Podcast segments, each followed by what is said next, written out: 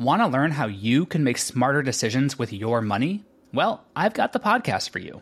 I'm Sean Pyles, and I host NerdWallet's Smart Money Podcast. Our show features our team of nerds, personal finance experts in credit cards, banking, investing, and more. And they'll help you make the most of your money while cutting through the clutter and misinformation in today's world of personal finance. You'll get clarity on strategies to help you build your wealth, invest wisely, shop for financial products, and plan for major life events. Listen to NerdWallet's Smart Money Podcast wherever you get your podcasts. Hello and welcome to This Day in History. I'm your host Elise, and here's what happened on March 2nd. On this day in 1955, nine months before Rosa Parks famously refused to give up her seat on a segregated Montgomery, Alabama bus, 15 year old Claudette Colvin was arrested for the same act. Colvin was traveling home from school when the bus driver ordered her, along with three fellow black students, to give up their row of seats to a white passenger. While her friends obliged, Colvin refused and was forcibly removed by two police officers before being booked into an adult jail.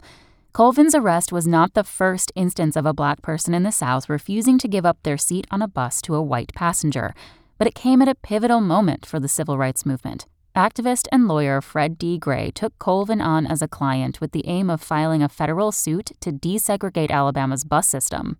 Local civil rights leaders ultimately decided against proceeding with the case, in part because they believed Colvin's age and the fact that she had become pregnant would hurt her chances of winning the case, unlike the known community figure who soon followed in her footsteps, Rosa Parks. Parks's arrest on December 1st of the same year kicked off the successful Montgomery bus boycott, the first large scale demonstration against segregation in the United States. Also, on this day in history, in 1836, Texas declared independence from Mexico. In 1917, residents of Puerto Rico were granted U.S. citizenship. And in 1962, basketball legend Wilt Chamberlain became the first NBA player to score 100 points in a single game. Thanks for listening. That's all for today in history. Make sure to rate, review, and subscribe on Apple Podcasts. Tune in tomorrow to learn a little bit more about the world around you. And of course, have a great day. Want to learn how you can make smarter decisions with your money? Well, I've got the podcast for you. I'm Sean Pyles, and I host NerdWallet's Smart Money Podcast.